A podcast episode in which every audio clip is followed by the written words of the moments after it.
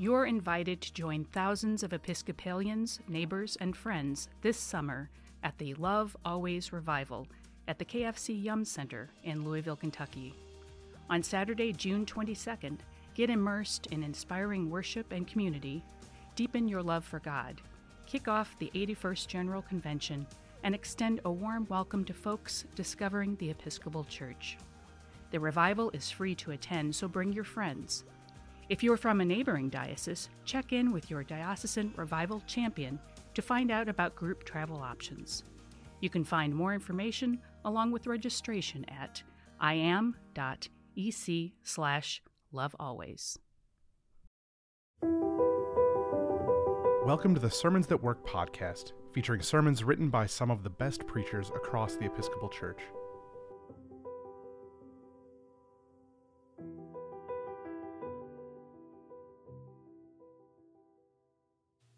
This week's sermon is for Pentecost 14, proper 18a, and is titled The Ocean and Beloved Community.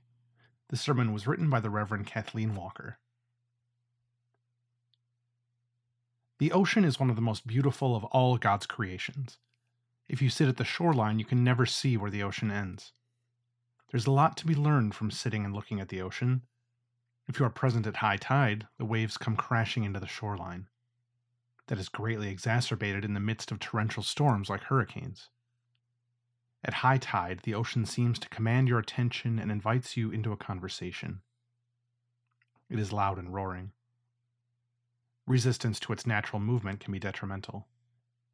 If you are in the water when the tide is at its peak, you will be pushed and nudged back to the shore.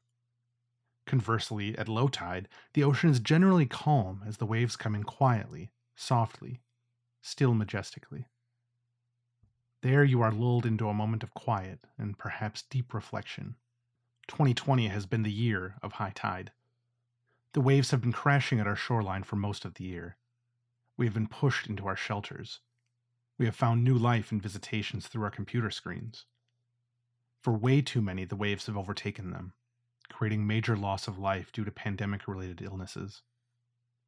For others, the waves have crashed the shoreline of social equality in a country that for so long has been determined to only respond during low tide. As we wait for the return to whatever normal is, God is extending an invitation for us to respond to those things which we can change those things over which we do have some control. We may not know when we can fully return to in person worship nationwide or our workplaces, but we can attend to other urgent matters that are screaming for our attention. Many folks are currently searching for a roadmap leading to becoming the beloved community, that vision wherein all people may experience dignity and abundant life and see themselves and others as beloved children of God. There is no easy path, and a great deal of talking, discernment, and action are required to get to that promised land. There are times when conversations are difficult to have. People struggle in the most intimate interpersonal relationships to say when they have been hurt or how they have been offended. Sometimes people just walk away without ever expressing true feelings about the pain they have suffered because of the actions of others. When the conversation does not yield the desired result the very first time, there is a tendency to shrug it off and to simply give up. The challenge is that when those conversations are avoided, it can leave behind a toxic culture that permeates a community needlessly. We never know which incident, after evading a conflict, will trigger the crashing of waves once again at the shoreline. Matthew's gospel challenges us to become involved in tough conversations. We are called to bravely stand up for what is right and against what is wrong and to raise our voices. If needed, the roadmap provides strategies wherever conflicts develop. This particular passage is thought to be a conversation that was created by the apostle. It is highly unlikely that Jesus said these exact words because Jesus never spoke about the church or resolving conflicts in the church. This text applies to conflicts that required attention after his death. The message, however, is central to an understanding of how to stay in conversation at the most challenging times. Many congregations within the Episcopal Church have been struggling to design programs that will lead to the world that Jesus preached about throughout his ministry. It is a daunting task. Were it easy, the work would have been completed years ago. Truly, it takes a lot of sheer will and great intentionality. It also requires a willingness to both talk and listen. Neither practice is easy, and yet it is possible to get closer to the goal with every attempt. Amid a national pandemic, we should summon up the courage to address systemic racism, look at the root causes, and find solutions that will reorder how we live together in a harmonious and loving community that celebrates the depth and breadth of our beautiful communion. The Church and its leaders are perfectly poised to spearhead this mission. This is a remarkable moment in what we call the ordinary time of the Church to model for the secular society what brave conversations that lead to healing look like.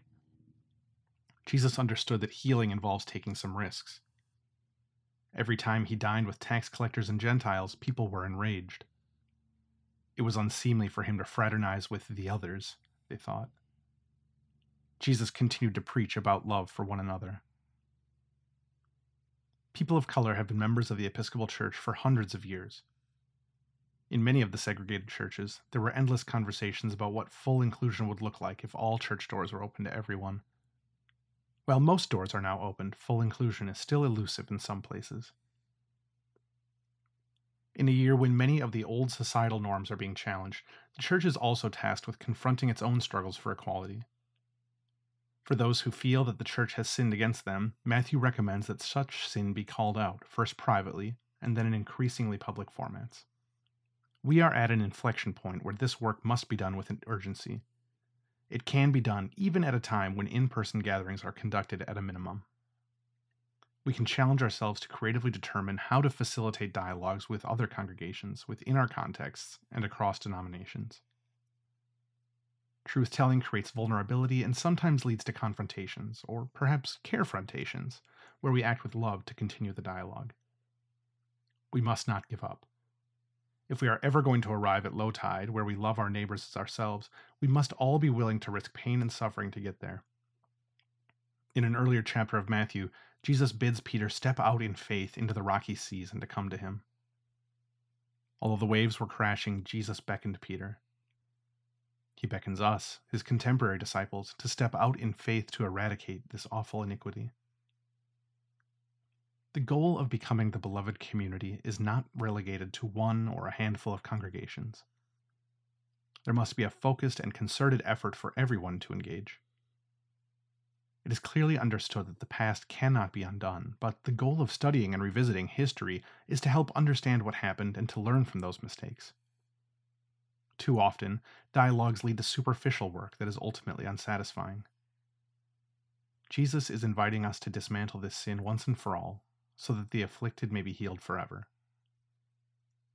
May God nudge us all to the shore where we can find the energy to listen to each other and develop a plan that leads to lasting change. Amen. The Reverend Kathleen Walker is the missioner for Black Ministries in the Diocese of North Carolina. She works from the Diocesan House in downtown Raleigh. She joined the bishop's staff in 2020 to focus on the vitality of historically black congregations by helping to weave their diversity into a closer bond of inclusion with other parishes and the diocese. The goal is to ensure all predominantly black congregations have the best opportunity to make the fullest use of the resources of their parishes, partnerships, and the diocese. Reverend Kathy graduated from Virginia Theological Seminary in 2018 and shortly thereafter joined the clergy team at St. John's Episcopal Church in Tallahassee, Florida, as Associate Rector for Pastoral Care and Parish Life. She is originally from South Florida and was an active layperson in that diocese prior to discerning the call to ordained ministry. Sermons That Work is an offering of the Episcopal Church's Office of Communication. For more free resources, including sermons, Bible studies, bulletin inserts, and more, visit episcopalchurch.org/sermons. We would love it if you'd rate, review, and subscribe to our podcast on your favorite podcasting platform.